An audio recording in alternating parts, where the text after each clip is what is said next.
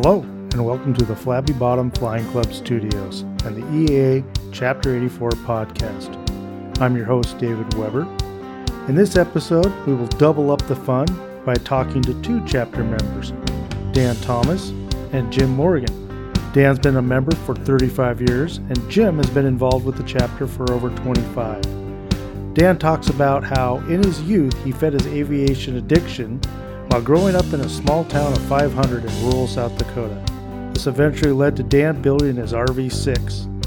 Jim shares his wisdom on overcoming obstacles in the pursuit of his aviation goals and his appreciation for fellow chapter members.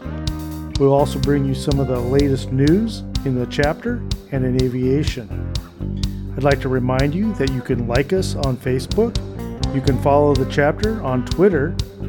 For more information on the chapter, including contact information, you can visit us at www.eaa84.org. And now, I'm excited to bring you two of our most famous chapter members, Dan Thomas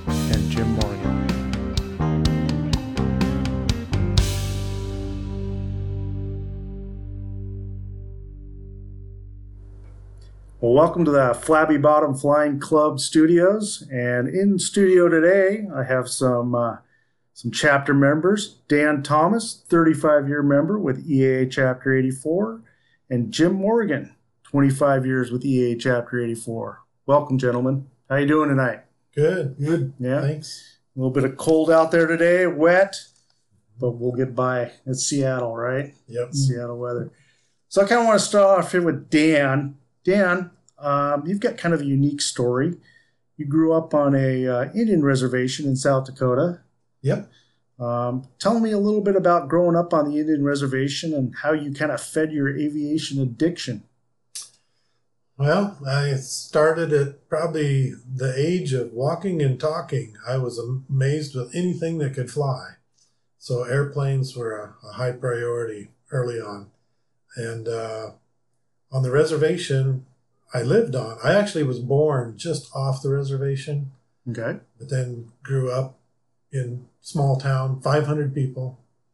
So when I started dabbling in model airplanes at about age 10 years old, I suppose, hmm I was probably the only kid doing that within a radius of 100 miles. So now, was there like an airport nearby that kind of tweaked this this aviation, or it just spawned?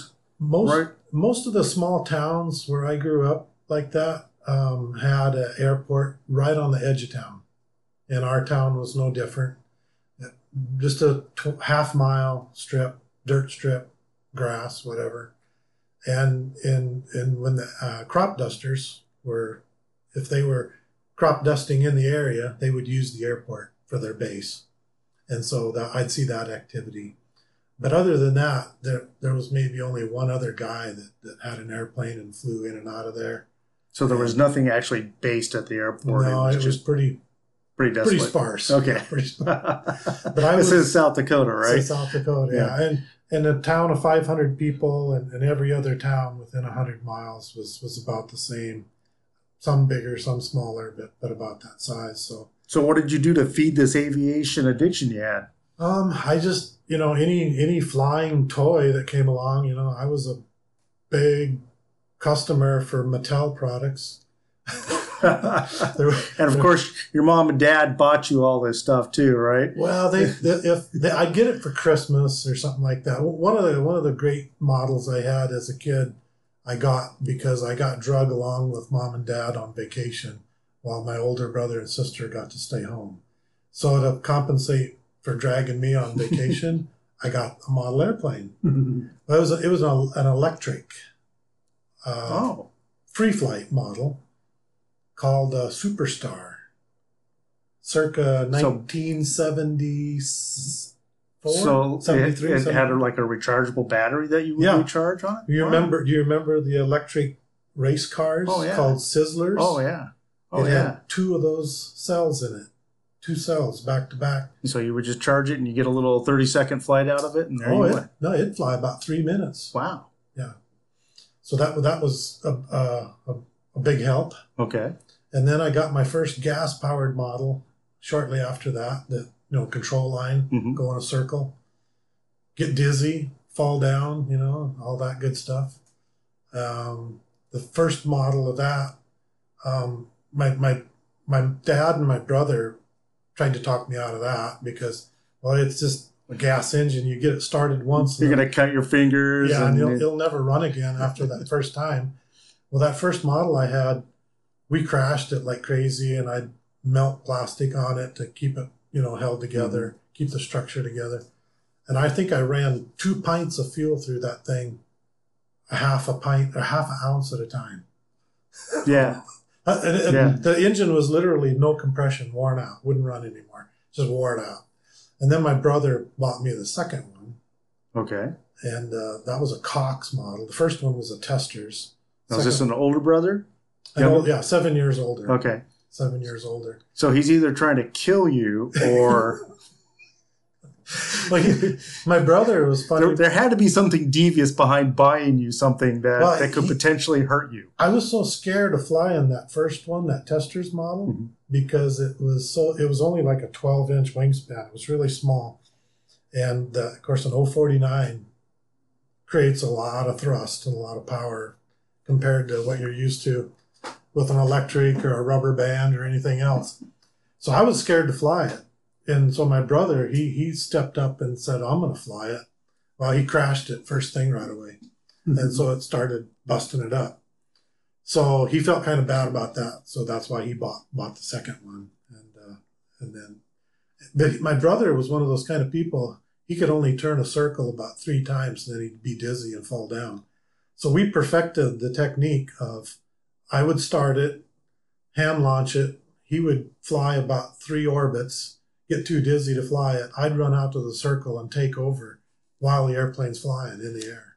So now eventually that turned into something more. The, the control line went to actual aircraft. Was that in South Dakota itself? Or Oh yeah. Okay. yeah. Well, I, I moved from control lines to radio control. We had a teacher come to town for one year. He was only in town for one year, and while he was there, I picked up radio control from him, and uh, and I kind of got a a minimal.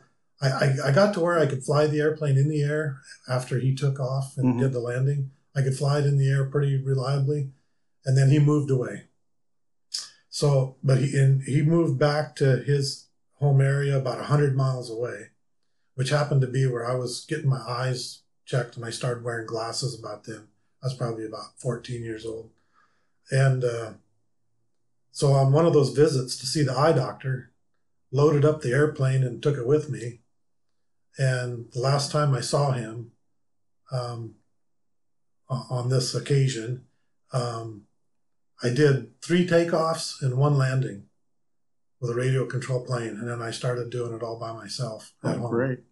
And I didn't even crash the airplane So too many it, times. was it hard to find a place in South Dakota to fly an, an RC airplane? Oh, I just go right out on the airport. like, like I said earlier, there's usually these small towns, an airport right on the edge of town. Yeah. Well, my mom's house where I grew up was only about two blocks on Yeah. that edge of town. I just walk out there. I just carry Right. the airplane and walk out to the middle of the runway. And there was so little traffic, you know, I didn't get in any trouble or anything. This is back in the 70s, you know. So. So you're one of those fence hangers. Yeah. There wasn't even a fence around the airport. So, So then, where did you actually go and do your actual flight training well, for your I- pilot's license? Yeah, interesting story. Um, a guy, a guy about my brother's age that I met just by happened to be looking at tractors that he was working on. Um, he he had a model air, he had a radio control, two channel radio control plane that he was trying to fly, and he kept crashing it. And so when he saw me in the barn in the tractor shed this one day, um, he says, "Hey, you're that kid that flies radio control planes, aren't you?" And I go, "Yeah." He says, "I got one. I can't fly it. Keep crashing it. Would you teach me how to fly it?" I go, "Sure." Well, anyway, we I get to be good friends with this guy, and we fly models together. And just shortly after I turned 18 years old, um, he says, "Hey, they're starting a ground school up in Lemmon, South Dakota. Been there, Been there? been there. It's like uh, 75 miles from where I lived, grew up." Okay.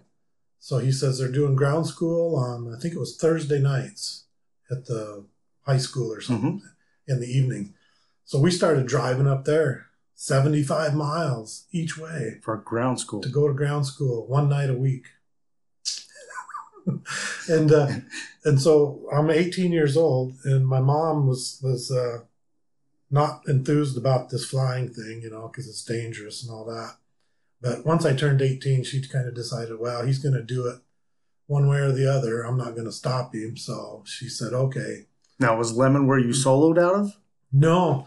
So, but the the teacher that was teaching that class, uh, we this friend of mine, Mhm. Gordy, Gordy Collins, we talked him into giving us flying lessons because he actually flew out of Faith, Mhm. South Dakota, Okay. which is only like 22 miles away. So Gordy and I started taking flying lessons from this guy who actually he was just an instructor for this Mhm. family that owned like five airplanes.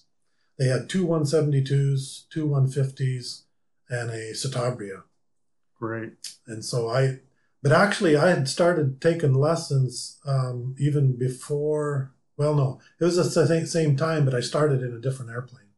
The one guy who flew out of Dupree, South Dakota, where I lived, Mhm. He had a Cessna 182.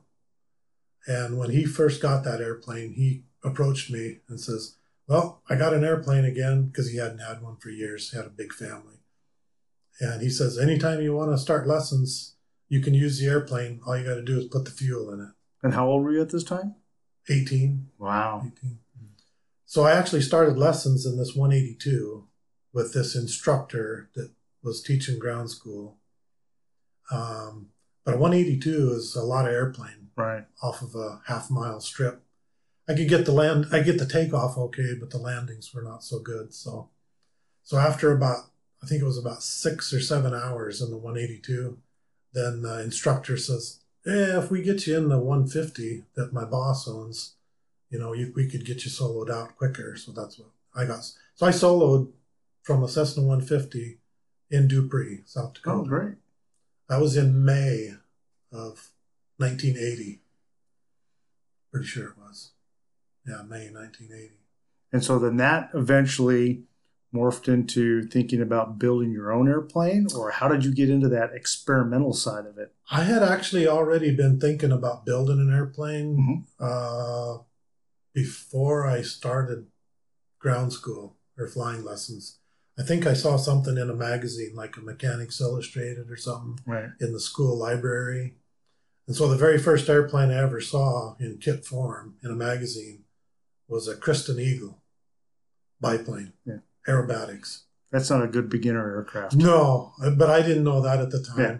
And but as soon as I saw that the just the engine for that airplane at that time was like thirty thousand dollars or something. Oh you my know, gosh. For a, for a three sixty with constant speed tro- prop and inverted oil and fuel and Mhm, all that. mhm. It was so I was like, oh, phew, that's out of my price range. So and so about that time, I started ordering uh, inf- information packages like a Benson gyrocopter. I had that info kit. And then when I saw the Quickie Q200, and then you eventually ended up with a RV6. yeah, well, the, the reason I say all this is because um, in my mind at the time, I, my understanding of an experimental was that it couldn't be an aircraft engine. Oh, I see. and, and like the Benson used a McCulloch chainsaw engine, I think, or something, and uh, and the Quickie used a converted Volkswagen engine, and I think I still held that information up until I was living here in Everett, Washington, in 1985. I still had the impression that if you want your own experimental airplane, it can't be an aircraft engine. So I was only looking at these possibilities that would use an automotive type engine. So, Wow. So- and eventually that moves to an RV6. but yeah, once I understood that, oh, you can do an airplane and put in a Continental or Right. a Lycoming aircraft engine. Like, whoa, that's a whole different discussion. so, Well, hey, thanks. Um, kind of touching on Jim here. Jim, yes, one of the things I have to say about you, and maybe I'm, I'm polishing you a little bit here, but I have to tell you that I've always been impressed and, and respected the fact that you have a disability, hmm but I've never heard you cry about it, whine about it, make excuses for it. Um, can you share some of your wisdom on how you were able to deal with this disability in your life and specific, kind of make it specifically towards aviation? How that uh, some of the difficulties you had overcoming uh, your aviation and your pilot's license with this disability. Oh yeah. Well, First, tell us what that disability is. no, I, and, I, got, I, I was born with spina bifida, and I never really considered it a disability. My parents never treated me any different than the rest of the kids. Um, so, you know, I just got just a different a kid with a you know different way of doing things, and that was about it. You know, so so you didn't know it was a disability until somebody told you it yeah, was. someone told me it was a disability. I go, oh well, whatever, no biggie. Um, it just never stopped me. I was always challenging myself to do things, and you know, I'd do, you know, I wouldn't do things necessarily like anyone else did it, but I could still do it. I always had to prove that to the other kids because, you know, never got picked for softball or whatever things like that when I was playing games. But uh, yeah, yeah, yeah, it was kind of one of those things. But um, So uh, eventually, how did that get into the aviation? Where, where when you went to get your pilot's license, or you told people you were interested in airplanes and getting your pilot's license, did you get people telling you you couldn't do this? Nope. Never had anyone tell me I couldn't do it. Uh, when I was a kid in junior high school, um we got uh, we had an after school uh, deal where we could build model airplanes, or actually model gliders, and um, you know we got to do that, and then we went to fly them. Found out that the top three people that had the longest flights got to go for an airplane ride. And so, you know, got all permission slips and things like that and went down to Boeing Field. And since, you know, no one else wanted to sit in the front seat, and since I was the oldest, I got to sit in the front seat. Yeah, that's amazing. Yeah. I don't think any of us could wrap our head around Oh, yeah. somebody saying, "No, I don't want to sit in the front seat." Yeah. And Of an airplane. Uh, you know, I got to fly the airplane we were flying, which was nice. I really enjoyed that. And when the um, we got back down on the ground, uh, the guy that was uh, flying us, he was an airline pilot. He asked if anyone was interested in taking lessons, and I thought about that, and I kind of go, "Gee, if I tell my dad that, he'd kill me." So nah, so I put that off, but I'd still build model airplanes and things like that. And then uh, after I started working at Boeing, um, you know, I worked with some people that flew gliders.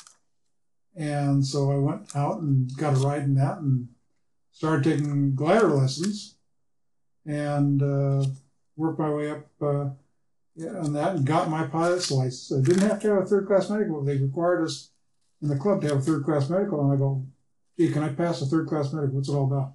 So I went out and got my third class medical, no problem. Hmm. You know, which I was kind of surprised. And, um, you know, I did that and then I got my pilot's license, then I got my commercial rating, and I got my CFI uh, sort of thing. And, you know, and I go, hey, I want to go, um, you know, I could fly the tow plane, so I got to fly the tow plane a couple times, but um, I needed to go get my power rating. So I went over and got my power rating. And the instructors always had fun with me because they loved pulling the power back on me or you know, taking it away from me. And I go, eh, this is just a, a you know a lousy glider. So Right, I, right. I, I just bring it in and, and land it, and they're always surprised how quick I could get down on the ground and stop before the entrance to the runway. And this was at Boeing Field that at they were. Boeing- no, it's at Paine Field. Oh, Paine Field. Yeah, okay. this is on uh, one one two nine. Oh, I could back when we get- one one two Yeah, back when we had one, and I could get it down and stopped before the taxiway that taxied out onto the runway to take off, and that always surprises them. I could do that dead stick. Yeah, and it was it was fun, but you know, I got my power rating, and uh, you know, and I always looked at building a, a kit airplane, and or an airplane, uh, you know. So I think I looked at the cost of them, and I go, gee, I can't afford this, and so it was kind of you know you're stuck to go build an airplane. And I, you know, looked at a bunch of different airplanes, and the uh, you know I used I learned in Grumman's, you know, like the Lynx and the Trainer and the uh, Right, Yankee. right. Um, and so they were pretty. So similar. was that kind of a natural transition then to the RV6? Yes, because they were similar to the RV6. Very similar you know, size, power. very nice and uh, you know uh, nimble uh, sort of thing. And so that's kind of why you chose the RV6. that's yeah. I, I actually uh, bought the kit before I flew it.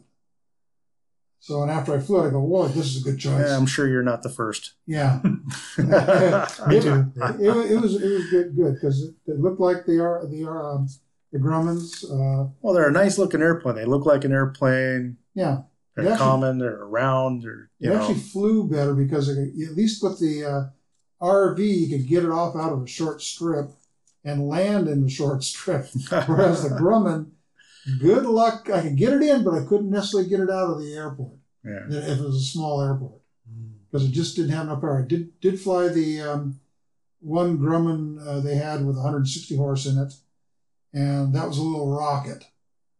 I, I really loved uh, flying that one because uh, I could go on knife edge through the crater of Mount St. Helens, which is fun. you, you realize you just admitted that. Yes, I did. Okay. but you know, it was fun. All right, hey, let's get back to chapter stuff a little bit, Dan. Mhm. Um, you started the chapter in 1985. 1985. Do you remember who was president back then?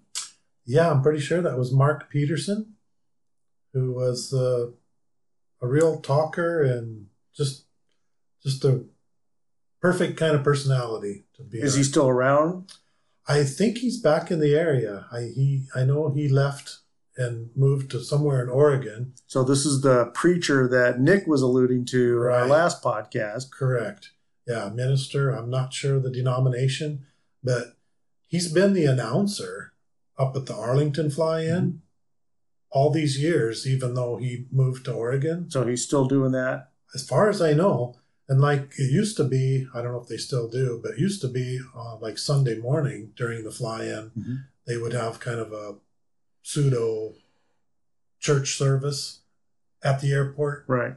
He would he would be the officiator at that. Oh, great. Yeah, and he would be the announcer for a lot of the air shows. So now, where was that at? Was that at Paine Field that those, these meetings were were happening? yeah, back when I at the- joined the, Paine Field uh, Restoration Center, uh, that loft Okay. up, up above was where we had our meetings. So you would walk into the restoration center, and this is the, the restoration center. For those that don't know, is sort of at the entrance of Paine Field on the east side, Yeah, coming in on the east side entrance. yeah, where there's a Learjet Right. on display there. Right. Yeah, that building. That building right there, and you can see there's a, a BOAC uh, building, uh, airplane that's that sits there. It's been rebuilt for years and Yeah. years. I even worked on it years ago, and that's the restoration center. And now, Mhm. would you guys go on the, the east side entrance, or was it the west side entrance that you would come in? We'd go in on the west side. okay, Yeah, and then there's a area then there's a loft up inside of There there, was a loft up above. and that's yeah. where you guys would hold the meetings. Yep. And how long? Do you know how many years that was?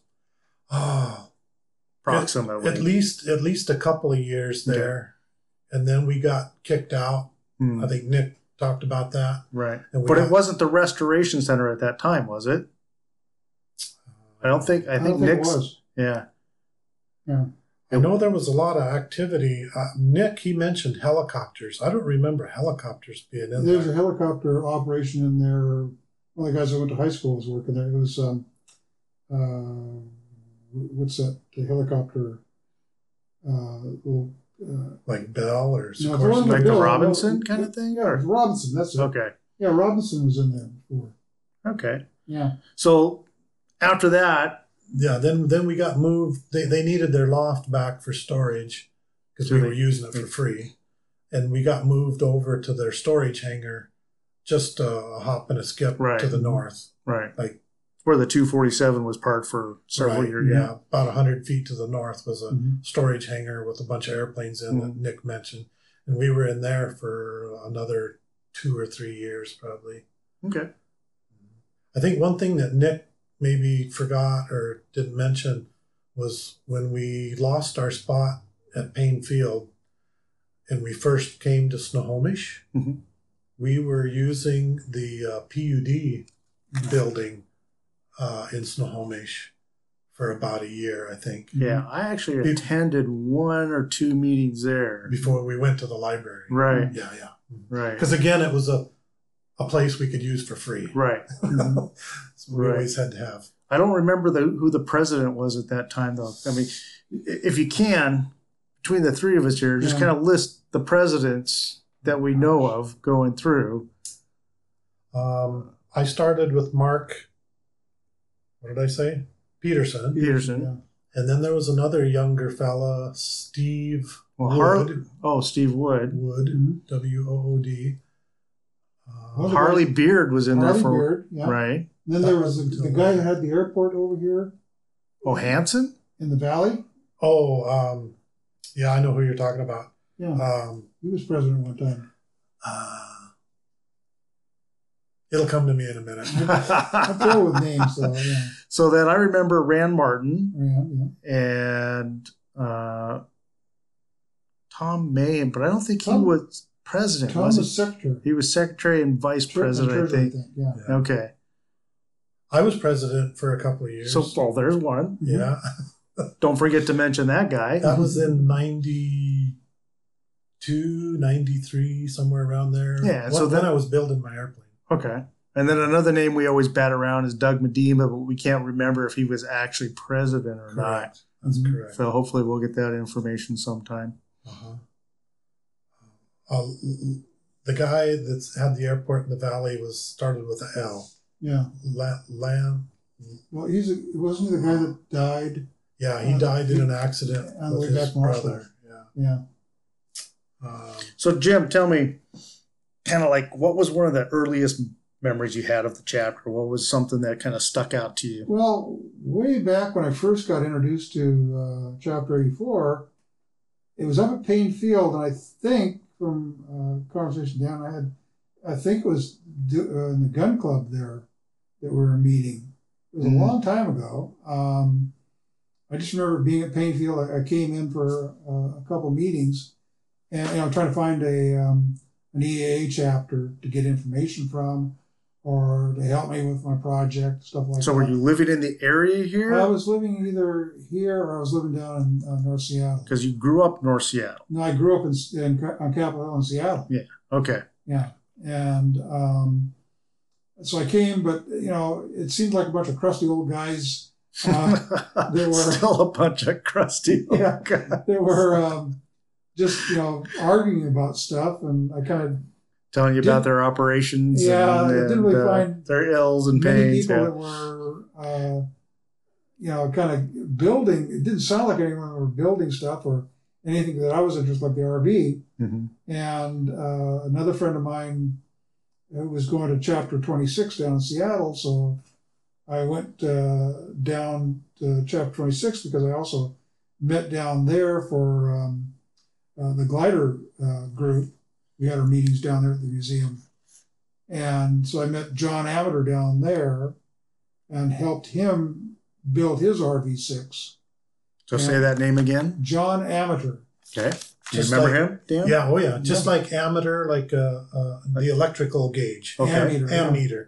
Yeah, Ammeter, We, we okay. started the, the Puget Sound Aviators, which was uh, the builders group for all the people that were building RVs, and we started collecting tools and things like that to lend tools out to people, and also to help people, you know, build RVs. Uh, so things I got a lot of information out of uh, John for how to build my airplane. I also found, um, you know, what mistakes he made, so I wouldn't make them on my airplane. Also saw modifications I could make to my airplane to help me later on uh, in building it and also afterwards for maintenance because I was smaller than John. Um, so I was always on my belly up underneath the instrument panel working on brakes or the Mhm. uh, battery or something back in there. And it was kind of difficult because you're still off the floor. You're not laying on the floor exactly. Yeah.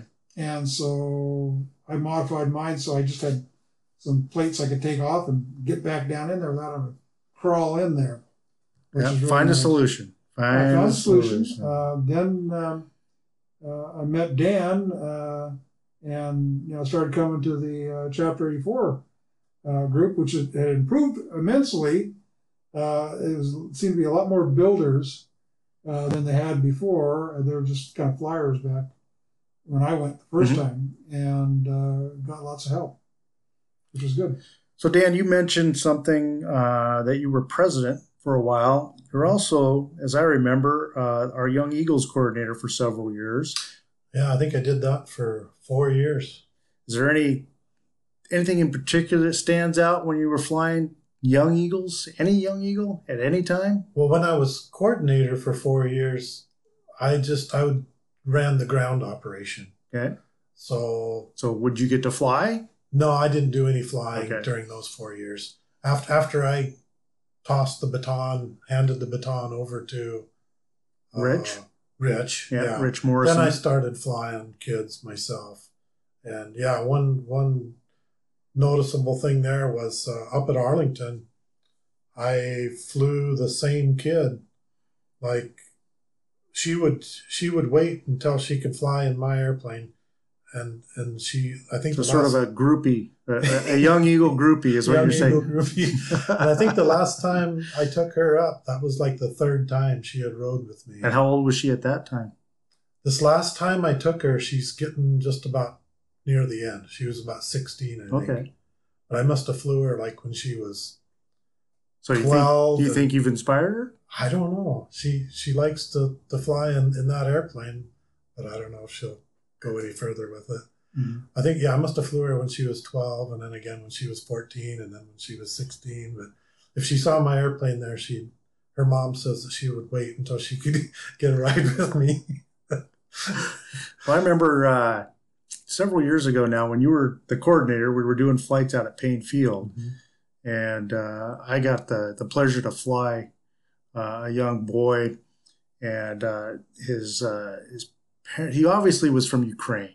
I mean, you could Mhm. you could tell, and Mhm. his his dad. I assume it was his dad.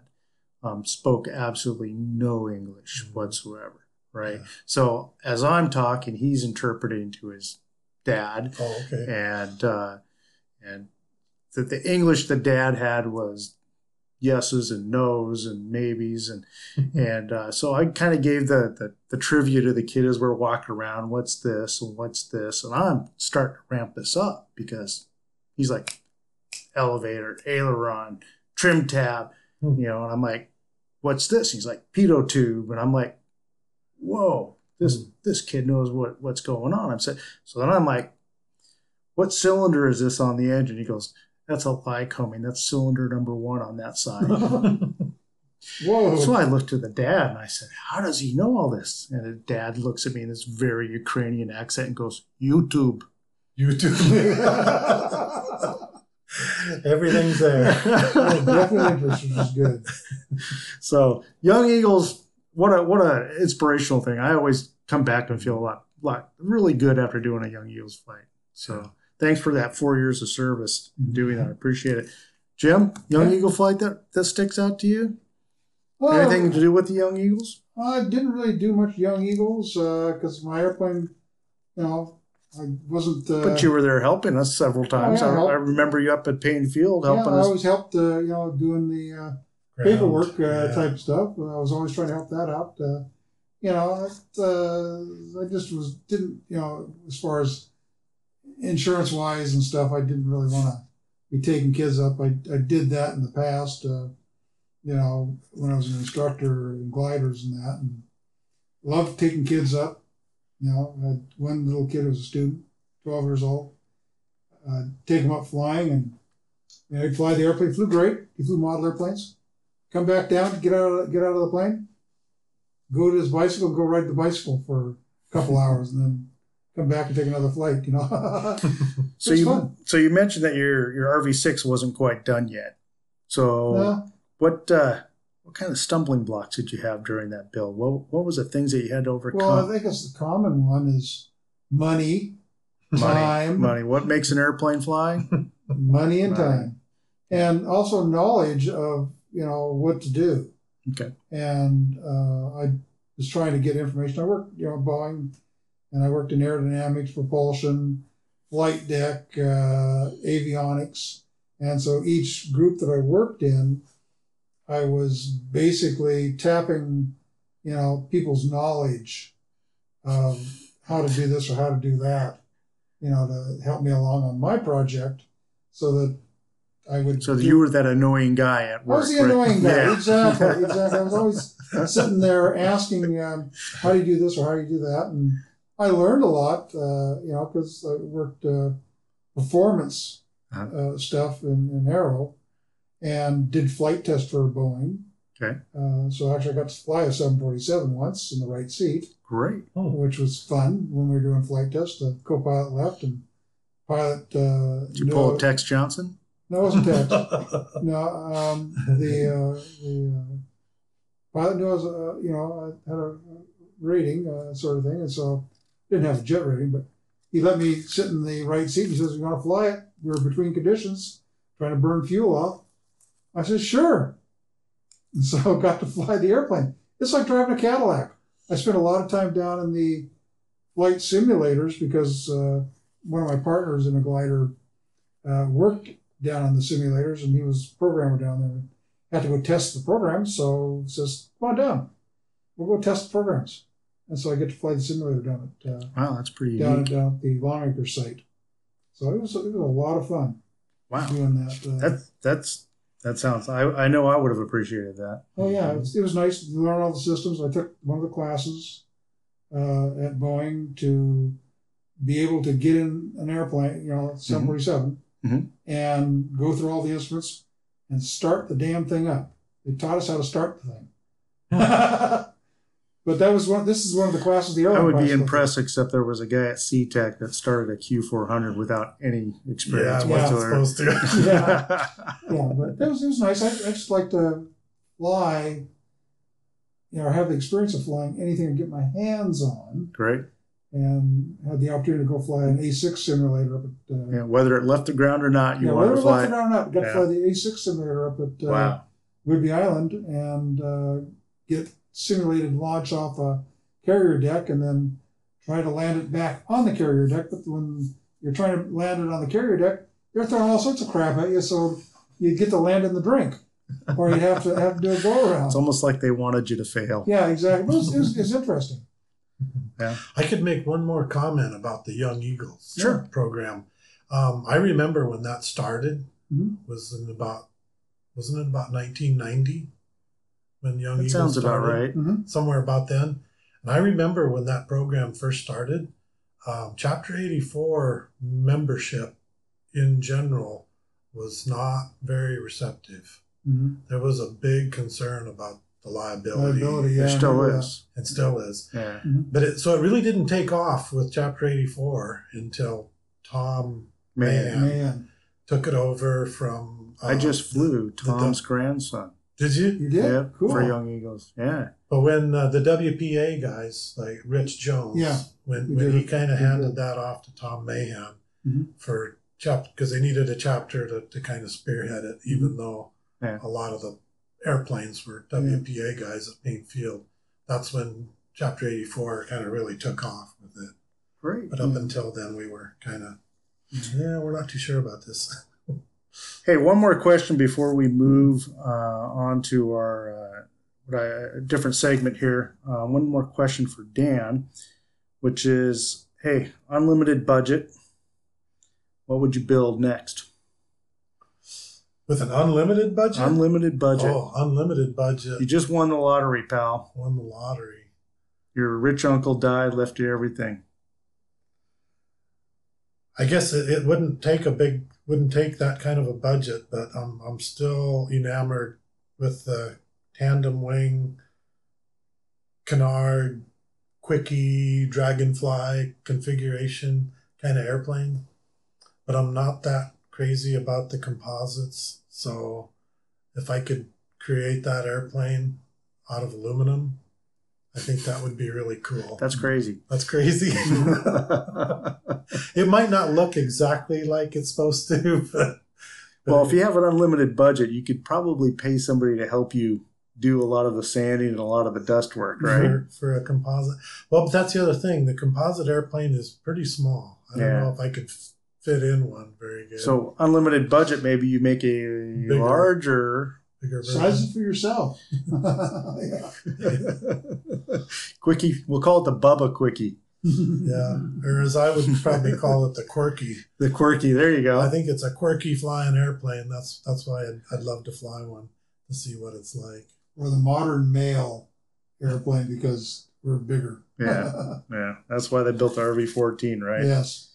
All right, hey, let's get into our our, our final segment here, gentlemen, and uh, I kind of like to call this the uh, the suggestion box segment.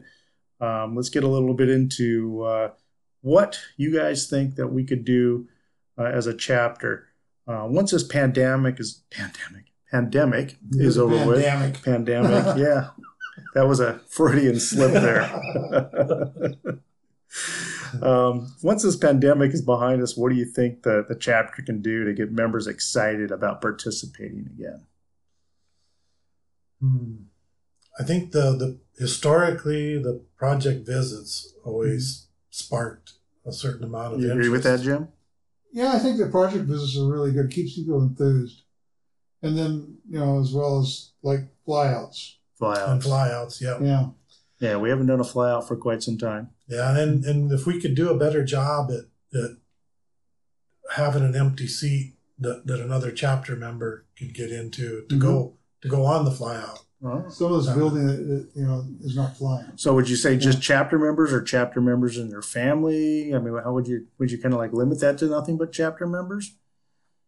Prob- probably, yeah. Okay. Just um, I know that uh, most everybody has a, at least a two seat. Well, not everybody. Some are single seat, but Mhm. But if you have a two seater or a, or, or a four seater airplane, you know, don't don't bring all your kids with you. Kind of maybe set it up so so somebody somebody from the chapter who doesn't have an airplane can get in and go to the fly-in too that way. Mm-hmm. So do you guys think that we should continue with the the virtual, even if we do end up coming back in person? Do you think we should continue to Yes. stream? Sure, And, uh, or, and can't hurt. if we could save it on the website, that'd be great so that people that can't attend the meeting can look at it. Mhm. That's what some of my other groups have been do, are are planning on doing too. Know, All right. So then here's the uh, the question that keeps coming up over and over again. Heard it throughout the years. How do we get the youth interested? Specifically, let's talk experimental aviation. That's a tough one. Um, I know it seems, in, from my observations, that, that, that there's always going to be a, a few kids like myself. I don't know what that number is. One in one in one thousand, or mhm. one in one in five thousand, or something that that they're going to go for it no matter what. They're just crazy about Right. it. But as far as those others that that just need a little boost, um, yeah, I don't know. Do you think there's some sort of a, a gateway that we could use to get those those youth interested? The Young Eagle flights definitely help, Okay. and uh, and then I think if you get get a Young Eagle person to, to, to maybe just try coming to one of our meetings, and and something like that, maybe they get a little even hooked a little better. How do we bring that cost down though for those kids? That's that's kind of really where I'd like to focus. And, and again, experimental. How do you get a kid to the point where they want to build, they want to experiment um, in aviation? To me, I, I see um, we sort of have this society that keeps morphing towards a, a tab A into slot B. You see that with our kits. Mhm. 30 years ago, there was the Plan. kit, right? Yeah, Yeah, yeah, yeah. You you built plans, and those plans weren't exactly great. Mhm. Um, but now we have these these kits that are pre-punched, pre-drilled. Mhm. How can we bring that to the youth? Can we can we do something that we're let's say as an example, we show up with a bunch of 3D printed parts that they can build a, a- a drone out of. Hmm. Um, yeah, that'd be a good idea. Mhm. you know, something that they could fly around. Yeah. Uh, even maybe take it to a virtual goggle kind of uh, a scenario. Mhm. That would be definitely something to try. You know, also, I think you know uh, when we do have our flyouts or our, our you, uh, young Eagles flights, if we do them out of uh, Snohomish here, that we show them any of the projects that we've got in the hangar. So I mean, and maybe get them to have a hands on. uh, sort of thing. I mean, you know, it's like back. Maybe we could get airport uh, permission to have a, a, small school bus that we load up the kids on and take them to a couple of the projects and see what happens. Then we get parent permission slips and Well, the parents could go with it yeah, because yeah, she's in exactly. there. Yeah. But that would be just on on the field here. yeah. yeah. yeah. I think that would that would really help if the kids can actually put their physical hands on something and Mhm. maybe actually do something that's going to go on the airplane, and and show them you know it's not that difficult. It's just getting the knowledge and the ambition to do it. Well, I'm hoping that this kind of stirs some some thought process with some other members, and maybe Yeah. somebody can come up with a good idea, and and better yet, lead that Mhm. that cause. Because I think, uh, as we all know, the more pilots that we have, especially with youth, the better off we're going to be. Yeah. One Well- last. Oh, go ahead, Dan. Well, we probably shouldn't lose sight either of how we got started Oh yeah, with the model airplanes. model airplanes Right. that got us started. Um, Both of us. and and the drones are kind of in that along those same lines. 'cause That's the latest and a, a newer, yeah, newer kind of version the- of it. that's kind of like this generation's model. Yeah, is yeah. is that drone, and if they can build it, you kind of get that that juices flowing. If I built this, not just put down a Mhm. hundred bucks and and there it is. yeah, Yeah. That you know, fly what do they call it? Uh, delayed gratification. That's Yep. that's the word I'm looking for, or Yeah. the phrase I'm looking for. Yeah, I mean, could we do something like that for an airplane uh, type of thing too? Because besides being like a helicopter, one like an airplane. Well, and then if you had like the 3D printer right there, Right. printing out the part as it's happening, Mm-hmm. that Mhm. would you know that really piques their interest too. They see that part coming out, Mm-hmm. and then that that juice starts flowing on what I could design and build. Mm-hmm. Yeah. So let's talk a little bit about what uh, our last interviewer, Nick Gentry, talked about. Um, he stated that he sees that a significant number of members leave or quit the chapter after finishing their plane. Any ideas on how we could keep membership? Keep those people that, that finish an airplane, keep them coming back. I know, Dan, you finished your airplane quite some time ago, and yet you still keep coming back for Um, punishment. yeah, I seem to be one of the oddballs that uh, that just won't go away. Okay. but yeah, there's been a number of guys that that were in the chapter while they were building, and maybe that first year they started flying, and then somehow, and I, I've talked to some of them, and but I, I never do get a a complete answer as to you know why they stopped coming. But it was just like I think something to the effect that well, I I got my airplane done and it's flying and, and I'm not I'm not learning anything new or more by being in the chapter, so they quit coming.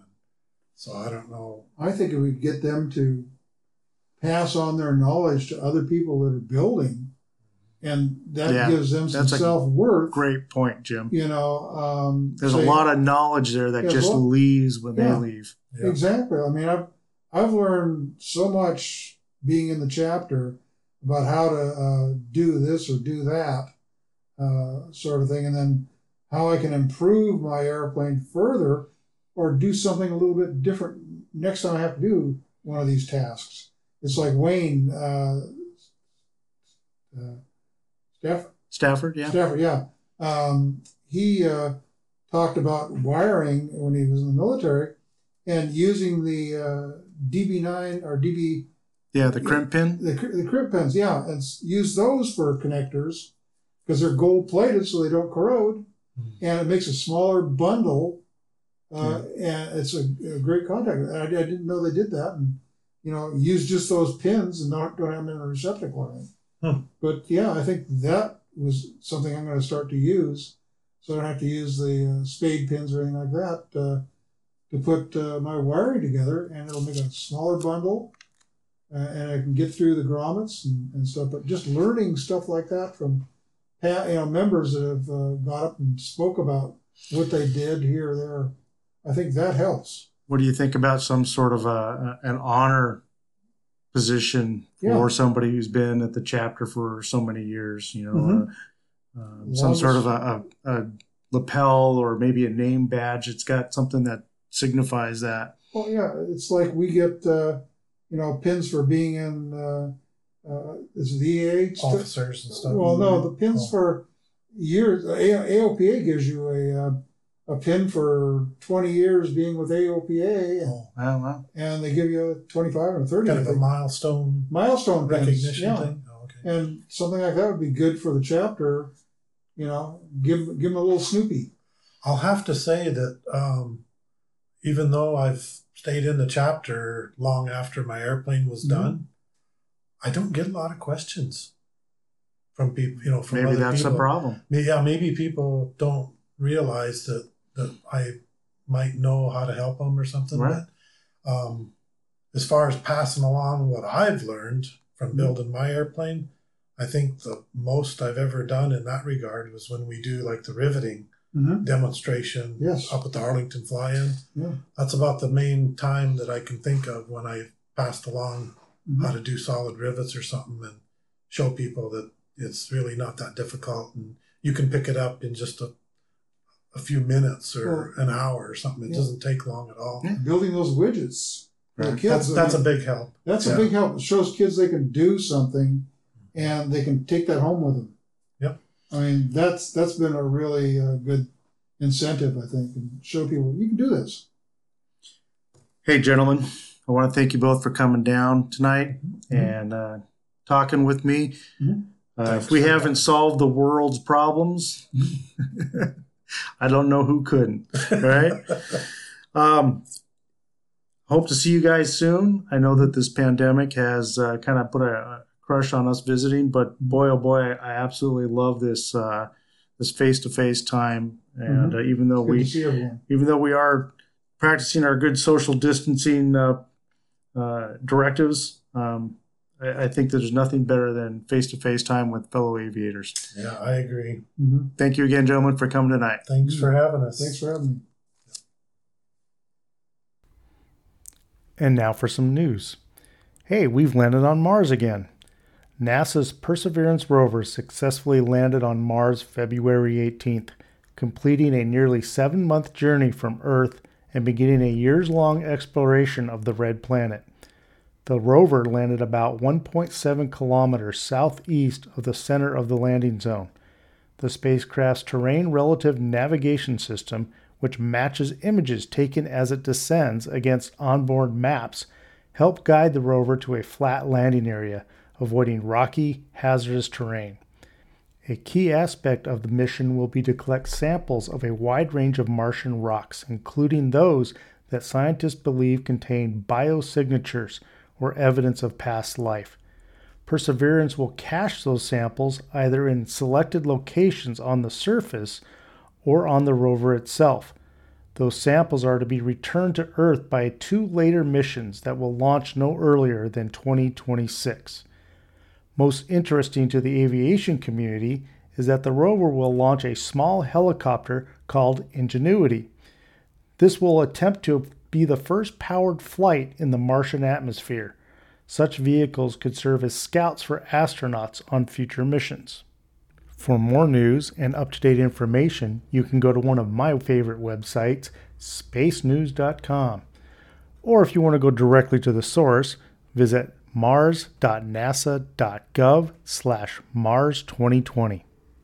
Hey, Oshkosh 2021 is on July 26th through August 1st. EAA CEO and Chairman Jack Pelton said, We will be hosting AirVenture 2021, but there will be areas that will look different and areas where we'll incorporate technology to limit touch points as we work with local and state officials to establish and maintain the best possible standards for public events. Masks will strongly be encouraged if you are un- unable to social distance, roughly six feet. Proof of COVID vaccine will not be required to attend. Increased physical distancing will be encouraged in all areas. EA is adding significant number of sanitizing facilities and working with industry-leading companies for continual disinfection throughout the grounds. Theater in the Woods, forum pavilions, and other outdoor venues will operate with reduced seating capacity, with social distancing opportunities on the open grounds at that location. There will be fewer exhibitors in each indoor exhibit building. creating more walkways and separation between exhibitors. Additionally, venues on the grounds will be repurposed to accommodate indoor exhibitors that are moved this year. Wherever possible, ventilation will be increased in tents and indoor facilities. I sure hope to see you there. In local chapter news, I'd like to encourage chapter members to participate in the Tech Counselor program. This program gives you a great opportunity to get a second set of eyes on your aircraft project before it flies or throughout the entire build. As someone who does Tech Council visits, I can tell you that most people are really encouraged and very pleased after having somebody come take a look at their project. Things can be found and safety is increased. And finally, in chapter news, our program for March will be John Consul, also known as Jughead. Jughead will talk about STOL competition and STOL drags. There's nothing currently on the docket for April, but May will bring Dark Aero Aircraft. Dark Aero's mission is to design an aircraft with the speed, range, and efficiency that currently does not exist in experimental aviation. That wraps it up for this episode. I hope you enjoyed the interview with club members Dan Thomas and Jim Morgan. This has been your host, David Weber, from the Flabby Bottom Flying Club Studios. Please share this podcast with a few friends and come back and visit us next time. And remember, stay off the brakes, keep moving forward.